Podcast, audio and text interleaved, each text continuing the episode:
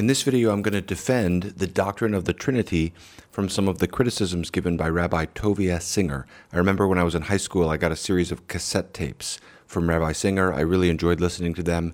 He's very intelligent, very powerful speaker. Singer argues that the Trinity contradicts the monotheism of the Hebrew scriptures. I'm going to refer to the what Christians call the Old Testament as the Hebrew scriptures for this video. And what I want to argue is that the claim that one God exists in three persons, not only does that not contradict the Hebrew scriptures, it clarifies and elucidates them. It resolves tensions that they create. It is actually the fulfillment of Jewish hope. Before I dive into this, I'm back. This is my first video after coming back from a sabbatical from YouTube. I had a great time away, great time with my family. So uh, thanks for those of you who prayed about that and I'm really excited. In about one month, I'm going to share some big plans for Truth Unites for this fall. I want to talk that through with my patrons first. So, uh, a couple of weeks, keep just stay tuned for that. Okay, in an older debate with William Lane Craig, here is how Singer articulates his critique. I'm an Orthodox rabbi. We believe that the Hebrew Bible alone is divinely inspired and is absolutely trustworthy. And therefore, it is these texts that we look to to say, what does God say about his nature? What does the Almighty share? And all you do is look at Deuteronomy chapter 6, verse 4. You know, these are the first words that a, a little Jewish boy, a little Jewish girl learn. Um, Hear, O Israel, the Lord is our God, the Lord is one. Why don't we have a clear text anywhere in the Hebrew Bible that gives us the Nicene Creed, the very clear statement of a triune doctrine? It's found nowhere in the Hebrew Bible. Our salvation depends on worshiping God in truth. So, in this video, rather than assume that the New Testament is scripture and argue from that, what I'm going to do is argue just from the Hebrew scriptures because Rabbi Singer and I agree that those scriptures are authoritative for our knowledge of God. And so I'm also going to steer away from philosophical arguments for the Trinity and other arguments from the Trinity. We'll stick just with the Hebrew Bible. A bit later, Singer says this Think about this for a moment. That means from the time of Abraham until the time of the New Testament, talking about 2,000 years, or from the giving of the Torah at Mount Sinai until Christianity, uh, first century, talking about 1,300 years, the Jews, you can see, knew nothing about a Trinity. God warned the Jews throughout all these centuries, worship me in the truth. You admit that they would have no idea what that truth is. Abraham spoke to God. He didn't speak to a triunity. You believe that if you don't believe in the gospel, you don't have salvation. How is Abraham, Isaac, Jacob, David saved without the Trinity? Isn't it more likely, isn't it clear that the Trinity was unknown to anyone and it's a product of a Catholic Church, which I frankly am surprised that Protestants follow? Now, the Trinity is part of the common heritage of both Roman Catholic Christians, Protestant Christians, but also various Eastern traditions of Christianity as well. My basic goal in this video is I want to alleviate concern among Christians who are wrestling with this and basically show we have really solid reasons to believe in the doctrine of the Trinity. I'll do that in just a moment, but let me show one final clip toward the end of their debate where you can see how Singer articulates this critique quite forcefully. The Bible says clearly that God wouldn't play a trick on us, not tell us the truth of his nature, punish us for not worshiping him properly, and then going, ha ha, I didn't really tell you. Here's a Christian Bible 2,000 years later. I mean, honestly, how was Abraham saved? Why would God call him his friend if Abraham didn't worship the Trinity? Uh, if Daniel is God's friend, beloved, Daniel chapter 9, okay. why would God keep a secret yeah. from these we're, we're, we're running out of time of here. No, I have basically two responses to Rabbi Singer. Number one, his critique gives too little allowance for progressive revelation. I'll define that in a second. And number two, the Trinity is not a contradiction of the Hebrew Bible, but it's a clarification and fulfillment of the Hebrew Bible. First, too little allowance for progressive revelation. Progressive revelation is just the idea that God doesn't reveal himself all at once. He doesn't dump the knowledge of himself wholesale down to like in one nanosecond, boom, there's everything you need to know. Rather, God's relationship with humanity works the way every other relationship we have works, and that is you get to know somebody better over time. It's incremental and piece by piece. Now, this is very intuitive. This is very non controversial. Rabbi Singer himself acknowledges the idea of pre- progressive revelation as such later in that debate, though he strictures it so tightly that it excludes the, the Trinity. But uh, here's what he asks at one point. I'll put these words up. Very interesting question here. Why don't we have any clear text anywhere in the Hebrew Bible that gives us the Nicene Creed, the very statement, clear statement of triune doctrine? Well, now the problem here is the flattening of progression in Revelation. You wouldn't expect that degree of clarity prior to the New Testament witness. The Nicene Creed was formulated in response to various heretical alternative beliefs for how to understand the New Testament witness. By the way, if you have something like an incarnation of God, it's not shocking that that's when you're going to get more clarity about God's triune nature, where one of those persons becomes in, incarnate. So the Nicene Creed is subsequent to that huge changing event in redemptive history, the incarnation of the Son of God. To expect that degree of clarity that you get hundreds of years after that event, way back at the beginning, is kind of like asking, well, how was Abraham saved when he didn't have the Torah, the law?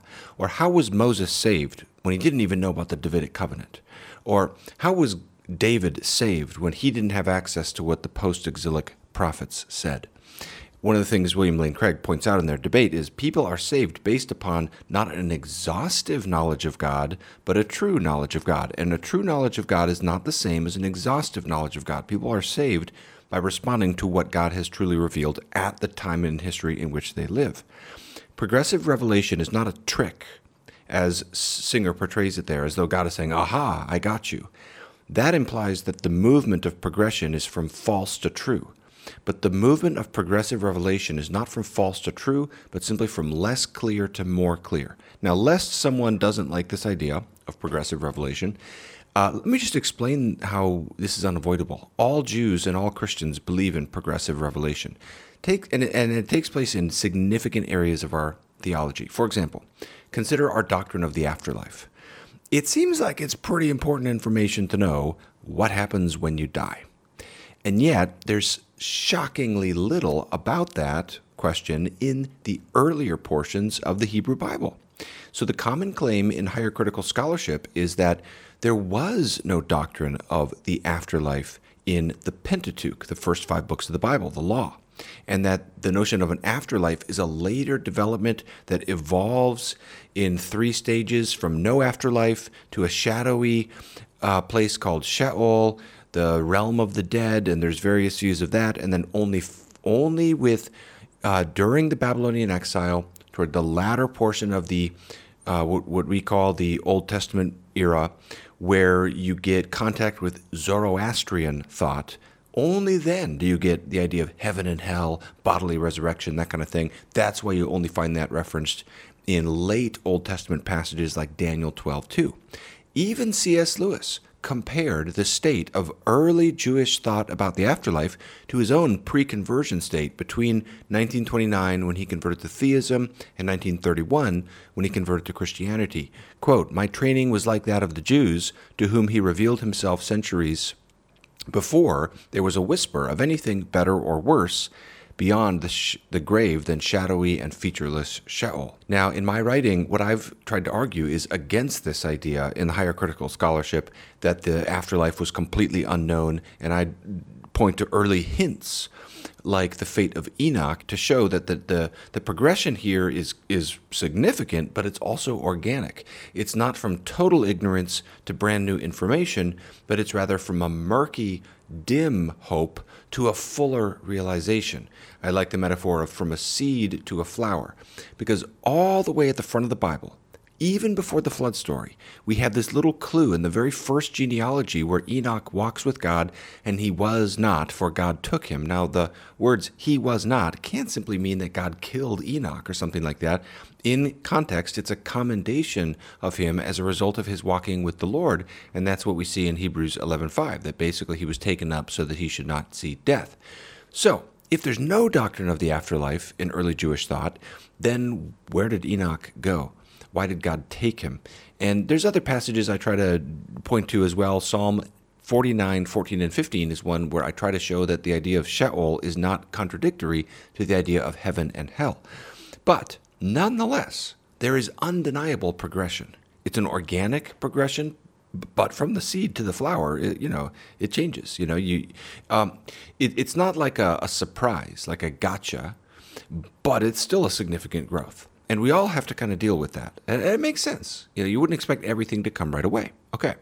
Now, Rabbi Singer strictures what kind of progressive revelation is allowable at the six minute, 45 second mark of the video that I showed those clips from, if you want to check it out, link in the video description. And he's basically saying, well, progressive revelation can happen, but not with respect to God's commandments and not with respect to essential matters of salvation. But how does he know that? How does he know what where you can have progressive revelation and where you can't? I would say that trivializes the significance of the contributions of the later portions of the Hebrew Scriptures. The fact is that from Joshua to Malachi, or if you order those books differently, everything after the Pentateuch, you get a massive amount of information about matters that do concern the saving knowledge of God and the commandments of God. Just think about the wisdom literature. Think about the prophetical books and all that we learn. Think about what you learn about what it means to fear the Lord in the book of Proverbs. Think about all that Isaiah and Hosea teach us about what it means to obey the Sabbath. Think about what we learn about idolatry, its nature, its tendencies, what it is, how to avoid it in books like Kings and Judges. Imagine if we didn't have Zechariah and Nehemiah and these books at the in the kind of the post-exilic era about covenant renewal and how do we come back to the Lord after the disruption of covenant relationship with him and on and on we could go. Progressive revelation is a valid category even within the Hebrew Bible. So, Here's the question How does that help us think about the Trinity? First of all, the Trinity is not a contradiction. It's at least not an explicit or obvious contradiction of the prior revelation of God's nature. That's what Singer is saying. He's quoting, you know, Deuteronomy 6 4, the Lord is one. But Trinitarianism is a species of monotheism. The Trinitarian believes the Lord is one. By the way, the word one, echad, there, doesn't require a unipersonal God or a God that's just one person. The same word is used to describe how a man and woman are one flesh in marriage in Genesis 2:23. So I'm not saying that Deuteronomy 6 teaches the Trinity. I'm just saying it's not necessarily incompatible. You need to determine that from further considerations. The only absolute and clear contradiction would be if the Hebrew Bible said God is not three persons or God is one person. But it doesn't say that. It just says God is one or one being or there is one God.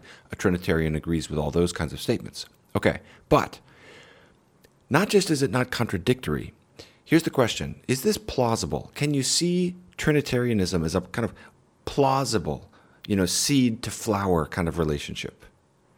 Is it a plausible, plausible uh, progression of the revelation of God? Yes.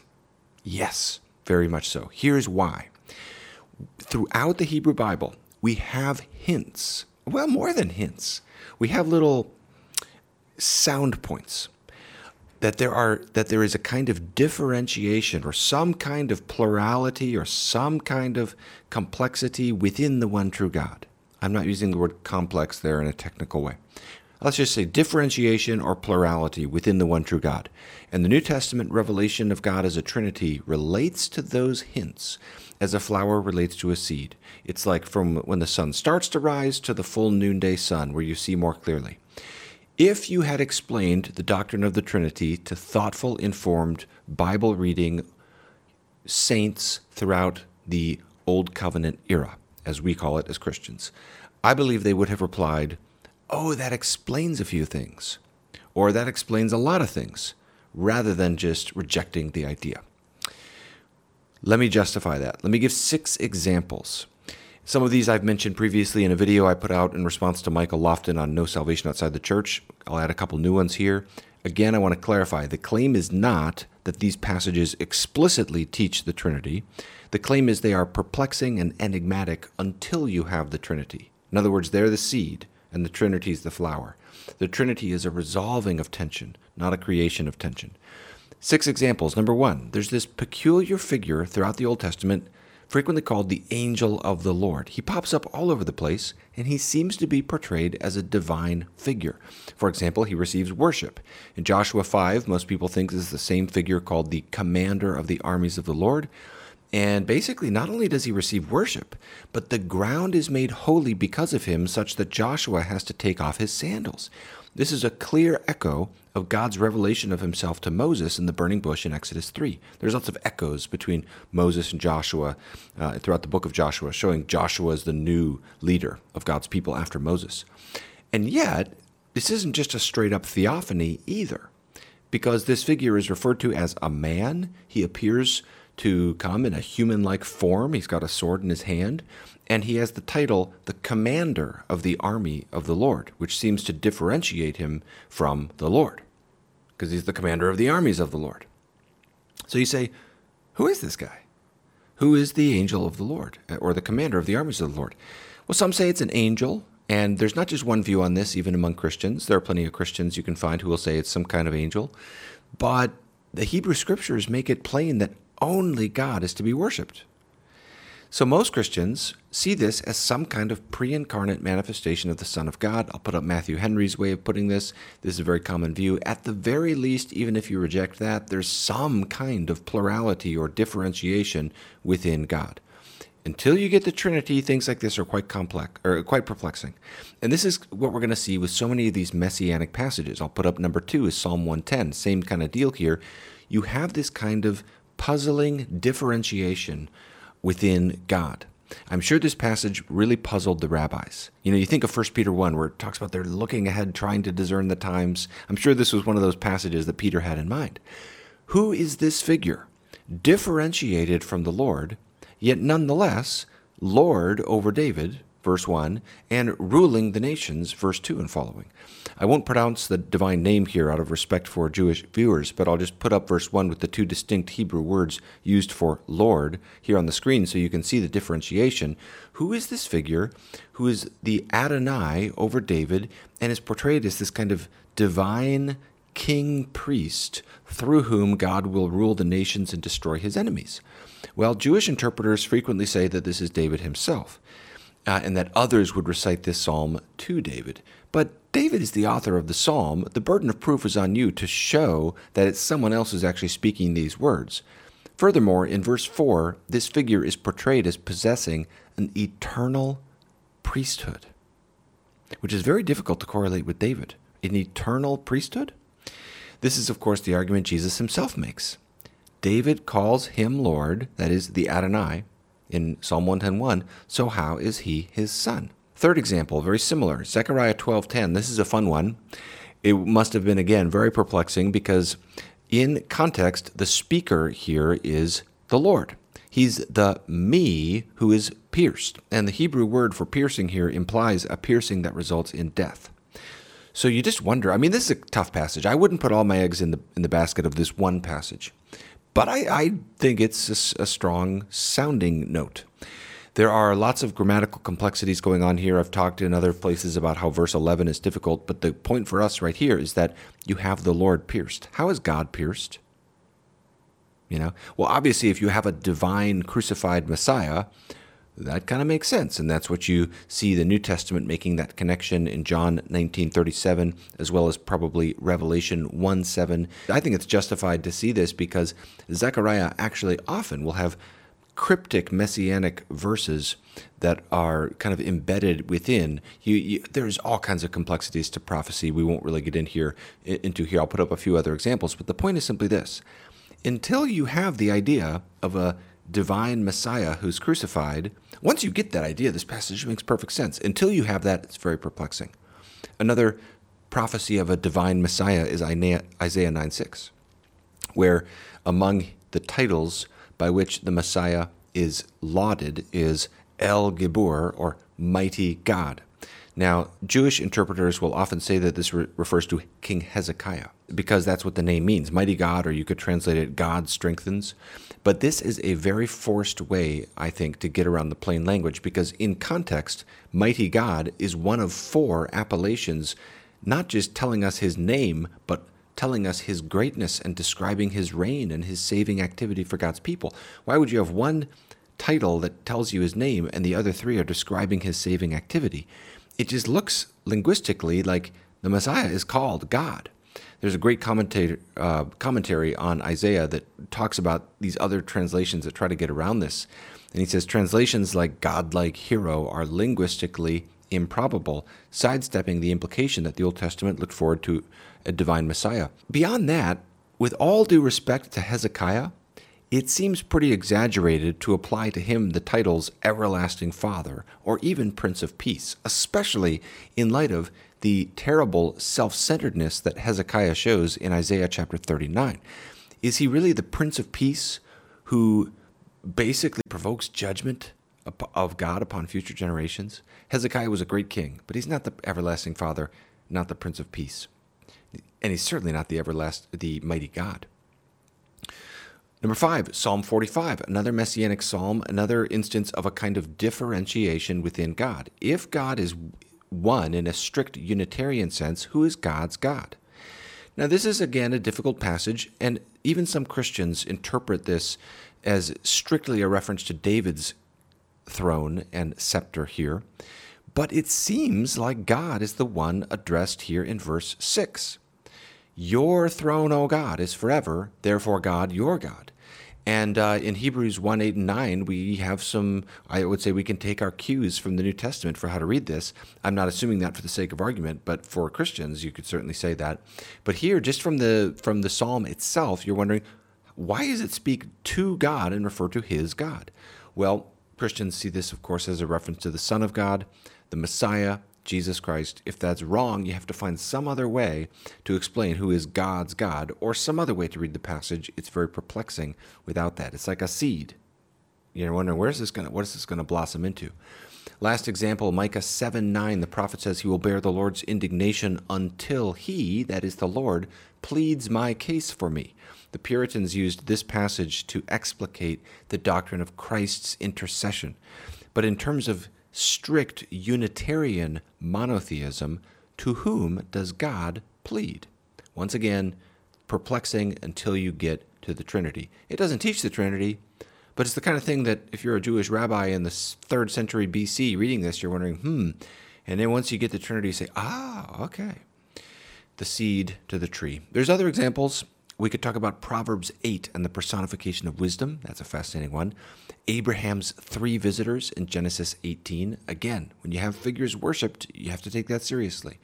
Other texts, I think Daniel 7:14 is a key one, but hopefully those few are sufficient to make the point that the Trinity is plausibly related to Jewish monotheism as its clarification and fulfillment rather than a contradiction to it. So to sum up, two claims here we don't have to have the Trinity explicitly in the Hebrew Bible because Revelation is progressive. And number two, the Trinity does not contradict the Hebrew Bible. Rather, it's a clarification and elucidation and even fulfillment of the hope of the Hebrew Bible.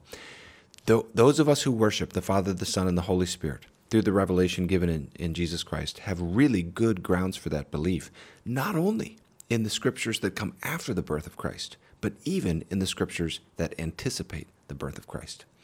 All right, everybody, thanks for watching. Let me know what you think in the comments. Don't forget to subscribe to my channel. And I've got about, oh, I've planned out about seven or eight videos I'm really excited to share. The next one will come out in just a couple of days. It's going to be a response video on Mary's Assumption. So that's coming out soon. really excited about that.